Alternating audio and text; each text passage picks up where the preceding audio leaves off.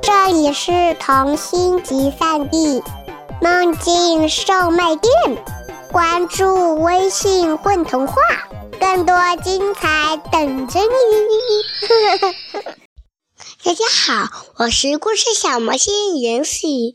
今天的睡前故事，我给大家讲《十四只老鼠的摇篮曲》。爷爷、爸爸和老大扛着树芽菜回来了。我们回来啦！老石跑出去迎接。夕阳下，大树的影子拖得长长的。奶奶说：“衣服都干透了，可以收起来了。”哇，好香呀！树芽菜炖好啦，摆上碗筷，马上就要吃晚饭啦。啊，回来之后啊，我们先洗个澡吧。浴室里面有水蒸气的味道、烟的味道和黄昏的味道。啊，好烫！老八，你别急，要好好搅一搅水再下去。哎呀，你短裤还没脱呢！老七在笑老六，噼啪噼啪，柴火烧得噼啪响。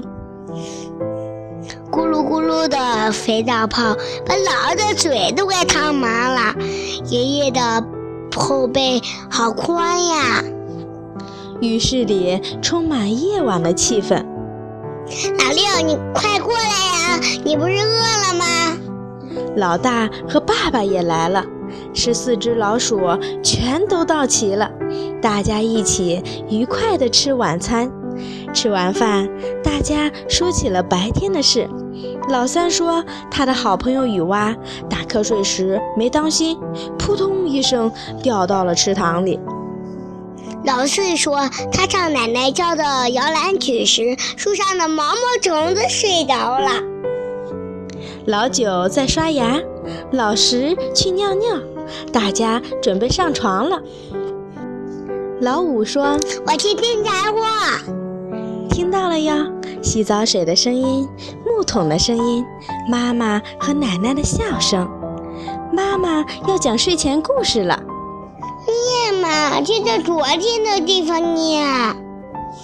你等等我，我马上就换好睡衣。你看，老八和老六急的。妈妈的故事好紧张，好搞笑。念完书，该唱摇篮曲了。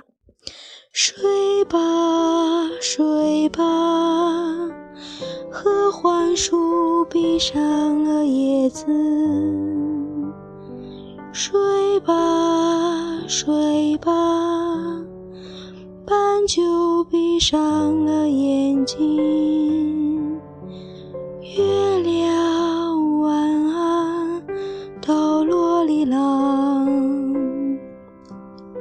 奶奶也唱起了摇篮曲。睡吧，睡吧，向子仰头看天空。睡吧，睡吧，毛毛虫做起了美梦。星星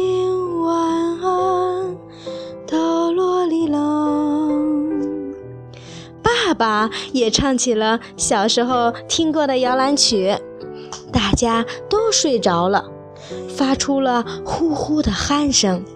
月光从窗口悄悄地照了进来。